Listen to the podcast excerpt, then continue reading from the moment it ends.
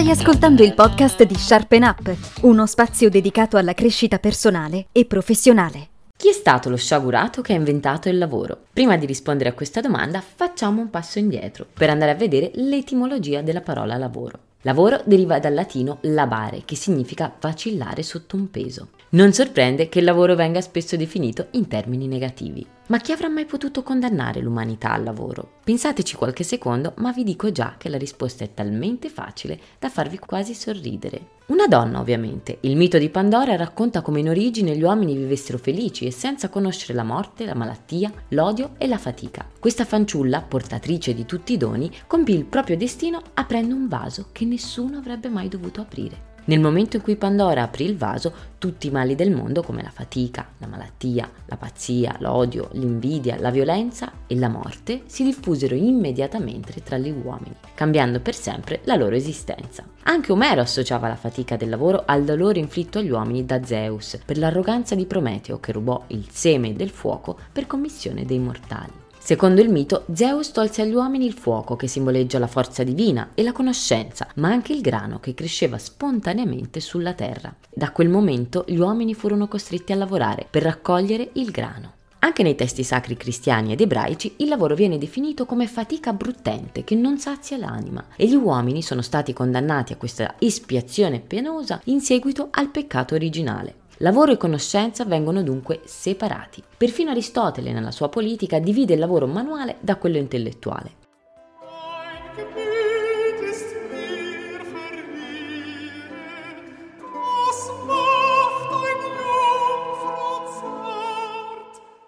Fu solo a partire dalla riforma protestante di Lutero e Calvino che il lavoro ricongiunse l'umano e il divino, perché assunse l'accezione di una vocazione che rendeva l'uomo un servo di Dio. Locke invece usa il lavoro per legittimare la proprietà privata. In effetti sostiene che Dio abbia dato la terra ai figli degli uomini, per questo nessuno può rivendicare il possesso dei suoi frutti.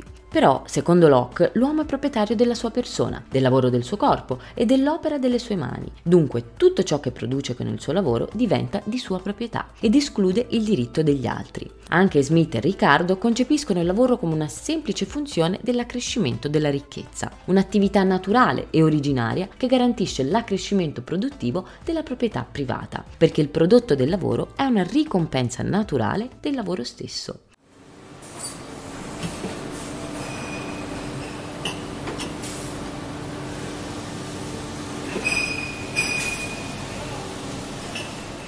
Ma torniamo adesso alla domanda iniziale. Chi ha inventato il lavoro? Sappiamo che gli uomini, sin dalle loro origini, hanno sempre lavorato. Prima raccoglitori, poi agricoltori allevatori, artigiani, mercanti, sacerdoti, guerrieri. Ma non si è parlato di lavoro fino a quando Hegel non ha introdotto il concetto stesso di lavoro. Secondo il filosofo, nel momento in cui l'uomo iniziò a lavorare, inaugurando la civiltà del lavoro, uscì dal consumo reciproco degli organismi viventi per entrare nella storia. Per Hegel la storia è contrapposta alla storia naturale e solo uscendo dalla natura lo spirito umano realizza il proprio percorso attraverso il lavoro. Da questo punto di vista, nel momento in cui lo spirito esce da questo ciclo alimentare, inizia a creare, a lavorare gli oggetti, a rappresentare la realtà e a dominare la natura. In definitiva, il mondo del lavoro si contrappone a quello della lotta per la sopravvivenza.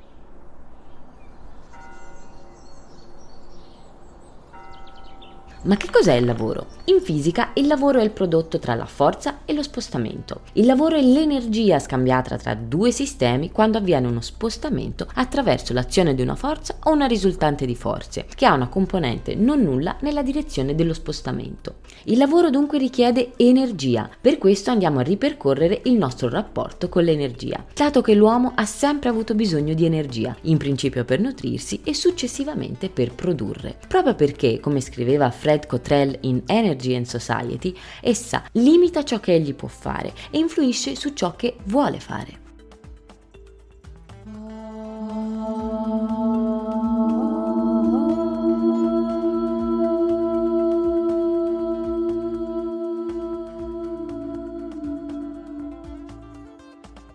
Quale fu la prima fonte di energia usata dall'uomo? Ovviamente il fuoco, che permise agli uomini di avere più tempo senza cercare cibo, di stare al caldo anche quando faceva freddo e di ampliare la propria dieta, alimentando così la crescita di un cervello che richiedeva sempre più energia e poteva lavorare sempre di più. In un secondo momento gli uomini impararono a coltivare la terra, modificando così il proprio rapporto con l'ambiente, con gli altri, con la scarsità delle risorse e con il lavoro stesso. Successivamente, circa 8.000 anni fa, gli esseri umani iniziarono a concentrarsi in città più o meno grandi. Questo accadde perché alcune società fondate sull'agricoltura iniziarono a generare surplus alimentari in grado di sostenere le popolazioni urbane. In quel momento la necessità che spinse gli uomini a creare le città fu quella di spendere l'energia immagazzinata. Così nacquero nuove abilità, professioni, lavori e attività economiche. In quel contesto, mentre le necessità basiche della città venivano soddisfatte dai coltivatori che producevano cibo nelle campagne, la popolazione cittadina poteva concentrare le proprie energie nella ricerca di status, ricchezza, piacere, svago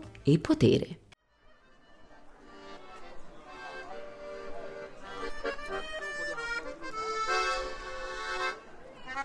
In quel momento nacquero anche le disuguaglianze, in parte perché il legame sociale non era quello tipico familiare delle zone rurali. I cittadini iniziarono così a collegare sempre di più la propria identità sociale al lavoro e a ciò che li accomunava ad altri individui che esercitavano lo stesso mestiere. A quel punto gli uomini iniziarono a sfruttare le energie racchiuse nei combustibili fossili e nacquero le prime fabbriche, che portarono non solo a una prosperità mai vista prima, ma anche a una rivoluzione dei consumi. In effetti, se prima il lusso era una prerogativa degli aristocratici, durante la rivoluzione industriale anche i lavoratori iniziarono a emulare le classi più benestanti e ad acquistare oggetti solo per acquisire più status. Il lavoro dunque cambia gli individui e la società.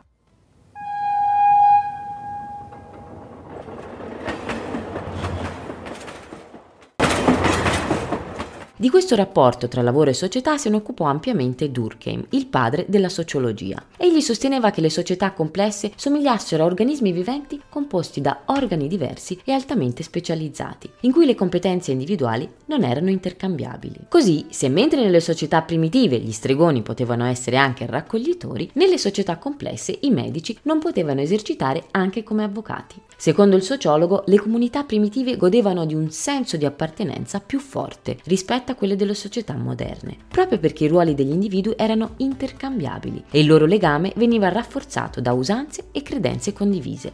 Nelle società urbane però questo legame venne meno, ognuno possedeva un ruolo diverso da quello degli altri e sviluppava visioni e interpretazioni del mondo peculiari. Durkheim chiamò questa malattia sociale anomia. Ma quali erano i sintomi della malattia? Lo spaesamento, l'ansia e la rabbia. Questi elementi spingevano le persone a compiere comportamenti antisociali e perfino autolesionistici, come per esempio il suicidio. Che cosa intendeva descrivere lo studioso francese? Come i cambiamenti repentini e profondi dell'industrializzazione avessero delle conseguenze a livello di benessere individuale. Questo perché probabilmente rimase colpito dal paradosso che investì la Francia industrializzata, la quale registrò contemporaneamente sia una crescita economica sia un aumento dei suicidi.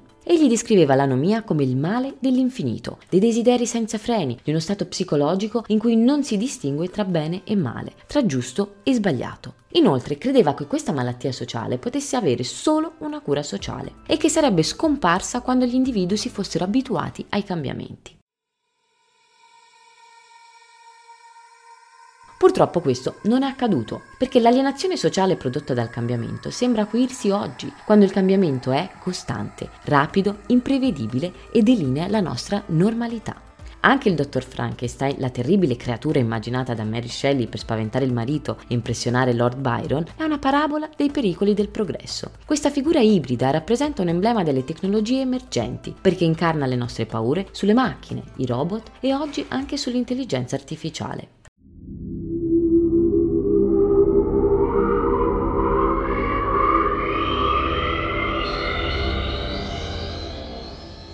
Perché le nuove tecnologie spaventano? Per spiegare la nostra paura dobbiamo fare un salto nel passato, all'incirca negli anni 90 dell'Ottocento, quando si verificò la grande crisi del letame. In quegli anni in città estese come Londra e New York, i mezzi di trasporto più diffusi avevano fatto affidamento sui cavalli tanti cavalli, visto che sono animali che hanno bisogno di pause frequenti e spesso cedono alla fatica. Come ogni animale, i cavalli producevano grandissime quantità di escrementi. Per farvi un'idea, ogni cavallo produce tra i 7 e i 14 kg di escrementi al giorno.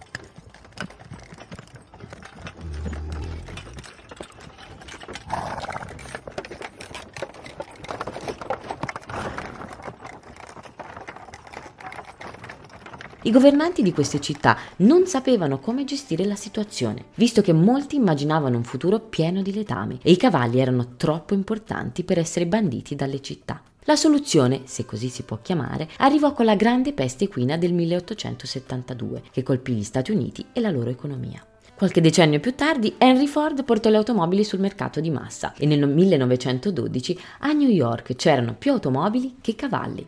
Problema risolto, direte. In parte sì, ma per l'economista russo-americano Vassili Leontiev, premiato con un Nobel nel 1973, questi erano i primi effetti nefasti della tecnologia, la quale nel giro di pochi anni aveva sostituito l'animale che per millenni aveva giocato un ruolo centrale nella nostra vita economica. Secondo Leontiev il progresso tecnologico sarebbe stato impietoso anche con gli esseri umani. I computer, i robot ci avrebbero sostituiti, rubandoci il lavoro.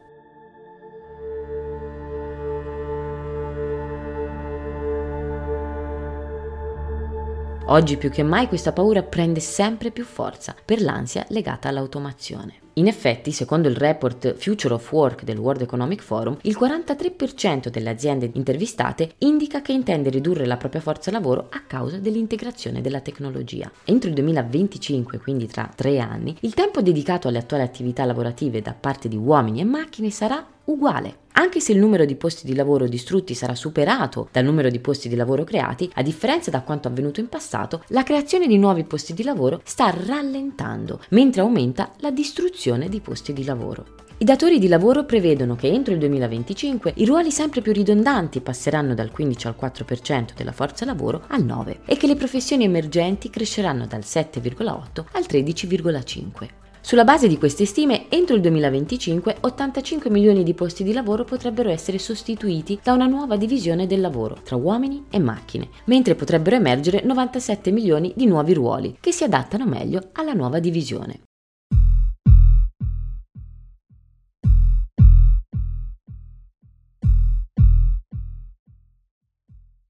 Ma quali sono i lavori a rischio di automazione? Secondo il Centro Europeo per lo Sviluppo della Formazione Professionale, i lavori più a rischio sono quelli che svolgono attività rutinarie e ripetitive, che colpiscono anche la qualificazione medio-alta. In effetti, non solo potrebbero scomparire gli addetti alle pulizie, gli autisti, gli operatori di call center, gli operai edili, gli addetti alla vendita e i receptionist, ma anche gli operatori sanitari e altre figure amministrative. Che professioni si salveranno? tutte quelle figure che si occupano dell'infanzia, della cura e dell'assistenza, ma anche gli imprenditori per via della loro capacità di gestione della complessità, di relazione interpersonale empatica e intelligenza creativa.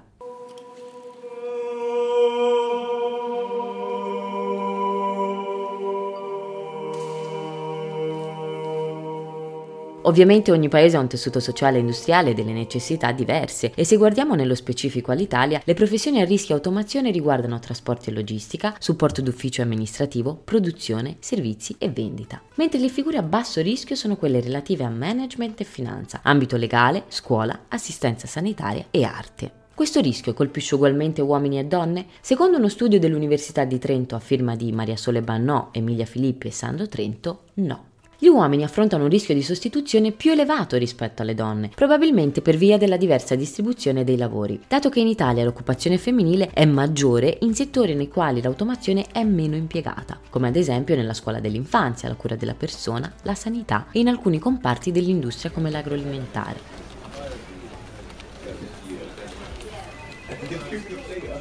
Ma esistono davvero lavori più utili degli altri? L'antropologo David Graeber ha risposto a questa domanda nel suo libro Bullshit Jobs, nel quale distingue tra lavori realmente utili come l'insegnamento, la medicina, l'agricoltura o la ricerca scientifica e lavori privi di qualsiasi scopo, che non sia quello di dare a qualcuno qualcosa da fare, la cui esistenza non viene giustificata neanche dalle persone che li svolgono. L'antropologo non è stato certo il primo a notare l'aumento di posti di lavoro inutili nel settore in espansione dei servizi, tipico delle società post-industriali. In effetti, nel 1955 2005 anche Northcote Parkinson osservò che nelle burocrazie organizzative il lavoro si espande fino ad occupare tutto il tempo disponibile, in modo da garantirsi la sopravvivenza o la crescita senza necessariamente produrre maggiori risultati.